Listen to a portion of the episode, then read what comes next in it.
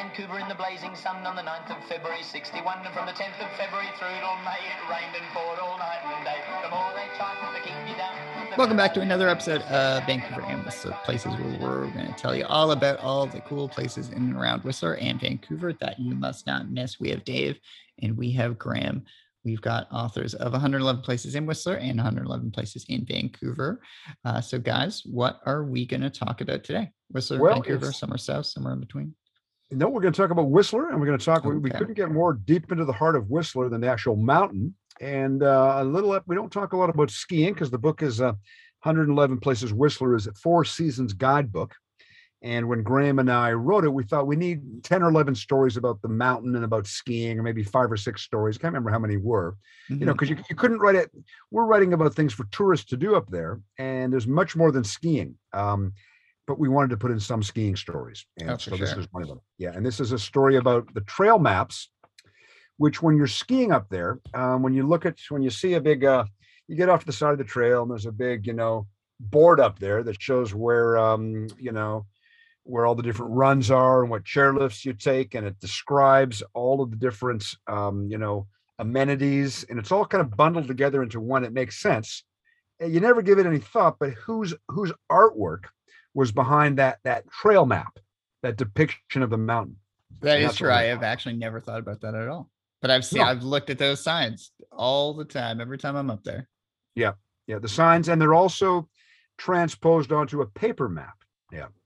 I'm sure they're on an app somewhere now or on a website and everything. Well, I tell you something, um, and, and Graham, I, I want you to jump in there because I I'm gonna I get, so excited about this. I don't want to dominate this, but I'm just gonna stop talking for a sec. So, what are your thoughts about trail maps and Whistler, and before I become a motor mouth?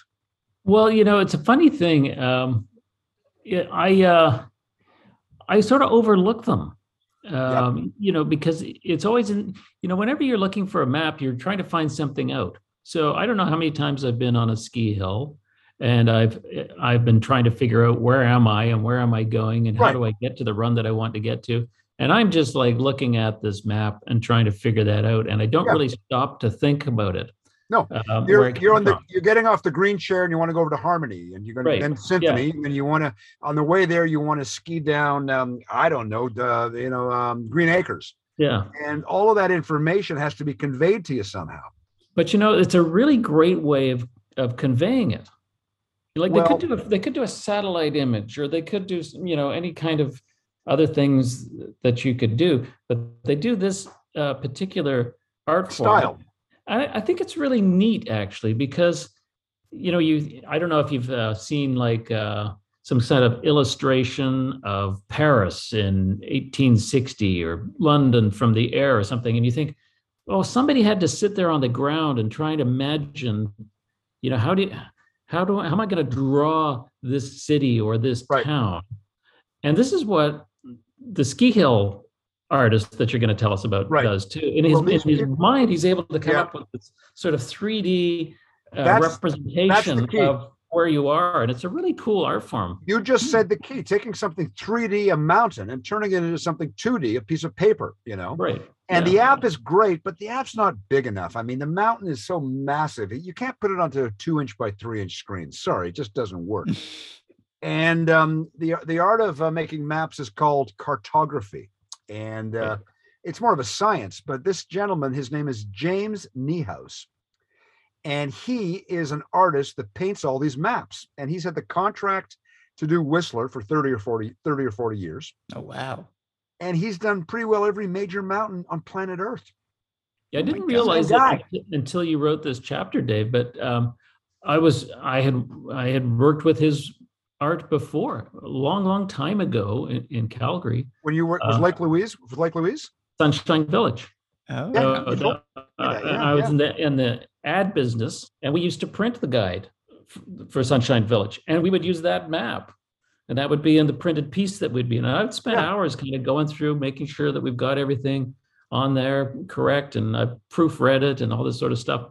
But I never really thought about who the artist was until well, you wrote this- until you yeah. wrote this story, and I looked him up, and I was like, oh, he did Same guy. Sunshine Village. The uh, the guy's name or the, the the the chapter is called the Rembrandt of Snow. I mean, because he paints That's And nowadays, everything is digitized and it's done on a computer, but he still uses a brush and paints every tree.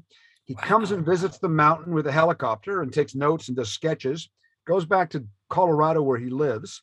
And then his studio creates these beautiful panoramic images. And um, he just published a book. It's a beautiful Hmm. coffee table book with about 150 different mountains that he does all over North America, Europe, Canada. Huh. And uh, Whistler is just one of his accounts. I think he does Grouse and Cypress, and like you told me that he does Sunshine. But you know, to, can you imagine your whole life has been dedicated to one discipline, and that's painting maps that you in turn commercialize for for operators of these mountains that buy the maps off of you. And I'm sure there's many people that do this, but he is the the numero uno, like the number one guy in the world that is sought after.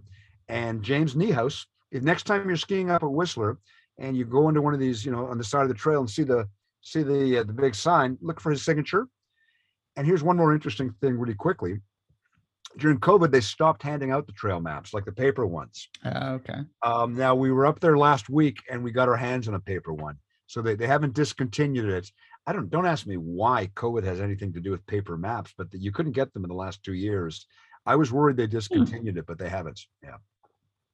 That's kind of Still funny. still his his map, his design, his original drawings, and it's been a mainstay at Whistler for 40 years. The No James way. D. House artwork. I had never actually even thought of the fact. I just assumed that they were all just designed to look very similar when you go to different ski hills and stuff like that. But I had no idea it's the same guy who does all of them. I and it's like you were saying, Graham. I, I think I barely pay attention most of the time because you're looking at it for a certain reason. You want to get somewhere, go Yeah. somewhere, and you're not really looking at the map. But Well, amazing. I'm, I, I was going to save this for my final thought, but I'm, I'm going to uh, Jump in with it. jump in. preempt, preempt myself. I'm on his website, James N- N- Ne- N Nahi? I E H A U S or H A U E S? It's James N I E H U E S dot com. Um, and I'm just looking at it is art, you know, it's fantastic. But it, he's got Whistler, uh, Jackson Hole, uh, Breckenridge, Vail, Park City, and Canyons ski the map, subtleties, Deer the shadows, Valley, the clouds, the, uh, Snow the mass, the canyons. It's Winter beautiful Park. artwork. Um, he's just he's, there's there's loads of them. Um, Colorado, Utah, Vermont, Wyoming. Um, but you can you can buy these as prints.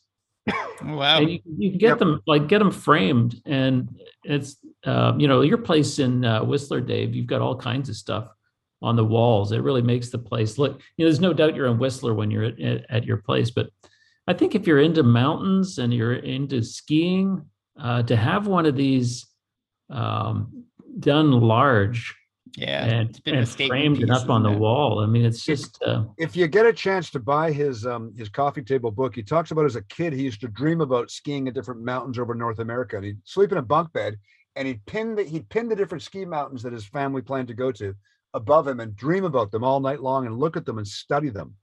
And so his parents, I guess, would take him on a holiday somewhere and he'd pin the map up on the top of his bunk bed, you know, looking up at it. Yeah. And um, he says the stuff that boyhood dreams were made of. He'd memorize each run. It was important to him. Ski maps were what it was all about, the anticipation of the trip. And um, I don't know if they're still as important to people with apps and the, the new computer age, but um, the uh, the old marketing manager of uh, of Blackcomb Whistler was a guy named David Perry, and he uh, he said that the these um, trail maps were the most important marketing uh, vehicle that that Blackcomb Whistler had. That this was really the heart of their um, you know their focus is to produce a wonderful trail map that would come out every year, and it was always James Niehues's artwork. And one year they decided not to use his artwork Oh, wow. and deviate from it, and they used kind of a Disney-like cartoony map, you know. oh Yeah. You, could- you could imagine the maps being done in a stylized Disney-like fashion, and they the blowback was immense. That people just complained and said, "What the hell is this? Get us a real map," you know. Yeah. He's in his 80s, and he's a really interesting guy. And, And the you- coffee table did book, you late speak to or 70s. you you were in touch with him by email weren't you We we exchanged emails, and he had an agent that I worked with to get the artwork for the book. And um, you know, his his story is he was he was ill as a kid when he was like 12 or 13 years old. He spent three or four months in bed, and his his mom bought him a, a- an art kit, and he started painting back then. And his whole Hmm. life he's been painting mountains all over the world for That is- trail maps. Yeah. Unbelievable story. If there's a dream job, it's that's definitely one of the ones that's up there. That's for sure. Yeah. Yeah, you know, that's another aspect of it that I kind of like about the story. This is occasionally you come across people who are making a good living at doing something that, you know, if you were to bet against it, you, you would most certainly win. Like, who would come up with an idea like, what are you going to do? I'm going to do. Yeah, there's I'm no gonna there's no high school career counselors that are like, Yeah, Yeah, yeah. I think you should go into trail map drawing for mountain resorts around the world. yeah, Do you'd it be quick like, "Oh, before someone else beats you to it. you know but it's just occasionally you, you you come across people who just have this as you're saying dave this boyhood dream or they've got this dream or a vision or a, or a passion or a compulsion or something they just have to do it you know just have And- to do it. and I think and he does thing it and he does it really really well. You- and just- you've got to have real talent. Like it's not like you, you know, you, you the, his his brain to fly over in a helicopter, take some sketches, and then turn it into something that millions of people are going to use at every mountain every year to find their way around because you're you're conveying a lot of information. Like the ski resort probably wants you to have the restaurants and to have the different lift areas, but you might know that well, you got to understand I need to have this bluff in here. I need to demonstrate this indentation in order to have the where the restaurant is makes sense because there's so much information going on to take something 3D and turn it into 2D. You know, mm-hmm. wow.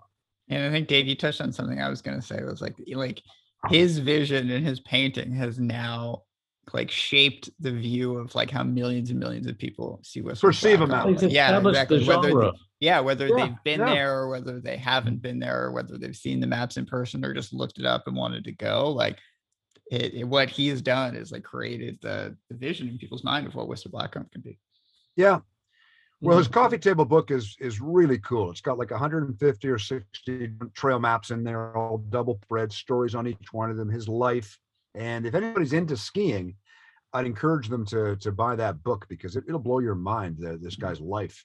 And I am just sorry I never got to, to meet him or talk to him. I mean, he's still around, but I mean, we we exchanged emails. I mean, he just sounded like a real cool guy. Hmm. And he gave us the, he gave us the permission to use his photo, use his artwork in our book and um, and it's chapter 80 in 111 places in Whistler that you must not miss. Yeah. Okay. I know Graham, you jumped the gun and told I think you said your final thought, but Dave, do you have a final thought? And Graham, do Well, have I a got another final one. thought? Go Okay, ahead. Go Gra- ahead. Graham's, Yeah, you know, Graham's I- I- brain never stops working. There never is a final thought. I, I scrambled, but I was paying attention to everything you were saying. I was I was not trying to desperately come up with another final thought. But um, Thank you. no, I I did. Um, And I, and I wouldn't expect anything less of you, but to pay total, have a real sharp focus on what I'm saying, please. always. But you know i was just thinking of of, of art um, and so, and some of the other art things that we had uh, in the book. And i remember um, going into the uh, adele campbell fine art gallery uh, located in the in the Westin. Um, she's the representative for um, one of the other artists who we included in the book um, but i would just sort of encourage people too is that you know if you can get up on the hill and you can see the um, the rembrandt of art um, illustration of the ski hill. That's great. If you can't, there's some other good uh, galleries and some other art and sculptures uh, around in Whistler that are very, very much uh, worth seeing as well. And um, the uh, uh, Adele's uh, Adele Campbell's gallery, I thought was was a pretty cool one to begin. Begin there and then work your way around. And That's Dave, my additional final thought what's your there. additional Mike. final thought? Dave, what's your final thoughts? Um, in my uh, career, when I worked for the Canucks and Grizzlies uh, back in the '90s, we would always do um, competitive analysis, like who, who's our biggest competitors. And we, um, you know, you'd think that uh, the- the Canucks NHL hockey team. What, what what is the competitors that we have? You'd want to say the BC Lions or the Whitecaps, but that wasn't the case. It really was Whistler Blackcomb because we felt that if you had discretionary income, you know, when you were a young man, our target audience was a young man between the ages of 25 and 40, you know, and you were quite affluent and you might buy seasons tickets to the Canucks, or you might just buy a ski pass for Whistler Blackcomb. And I always found that really interesting. And then and then Yeah. we took we took them on as a sponsor. And we'd have marketing meetings with the people of Whistler Blackcomb because they're they're paying us money now for rink boards and courtside signage and player appearances. And now we're getting to know them and we're comparing our numbers. And uh back then between the Canucks and Grizzlies and all the events at, at uh, Rogers Arena, we would attract about 2 million visits a year. And that was what Whistler Blackcomb was attracting about 2 million Mm. visits a year. You know, so we had a lot going on sharing information. We were competitors, yet we were collaborating. And that's when I met this guy, David Perry, who said that, you know, our, our, our most important marketing uh, focus is our, is our trail map. And that's where we focus on it and get it printed on good stock. We print up hundreds of thousands of them, hand them out. People take them home with them. And uh, I didn't know that, you know, 30 years later, I'd be writing a story about the guy that was the artist behind these trails maps, you know? So Mhm. life is funny. Yeah. That was a great one. Okay. I actually don't have a final thought on this one other than You're always thinking, Mike, though there I'm is no always thinking. final thought because you are always thinking. always going, always going. But my final thought is go go up on the mountain if you can. If you ski, if you don't, uh, you can always go up. I always see people up there uh, walking around in their um, you know non-ski gear, and it's always fun Yeah. to see that. So, uh, so if you even if you don't have uh, even if you're not getting up and skiing and snowboarding, go and check out these maps and just kind of think about it. I know I'm going to think about it a lot more. I'm going up uh, on Saturday, so I'm going to take a closer look at the map this time because I have not thought about the ski maps nearly as much uh, as as we've ever as we talked about today. But uh, as I always say, I want to make sure you guys come back next week. But as we get a little bit closer to our 10,000 numbers, we want to just uh, remind everyone, thank you so much for listening, and also just make sure you go on if you've got the time to uh, to comment uh, and to like us on Apple um, Apple Podcast, Spot, Spotify Podcast, wherever you listen to podcasts. Just go on there, and it really helps us get the word out there, and it'll get us a little closer to that 10,000 number. Um, we're uh, getting up to that one soon. But like I was starting to say, make sure that you come back next week and we're going to tell you about more interesting places. We got way more to go all around Whistler and Vancouver that you must not miss. So let's see you next time.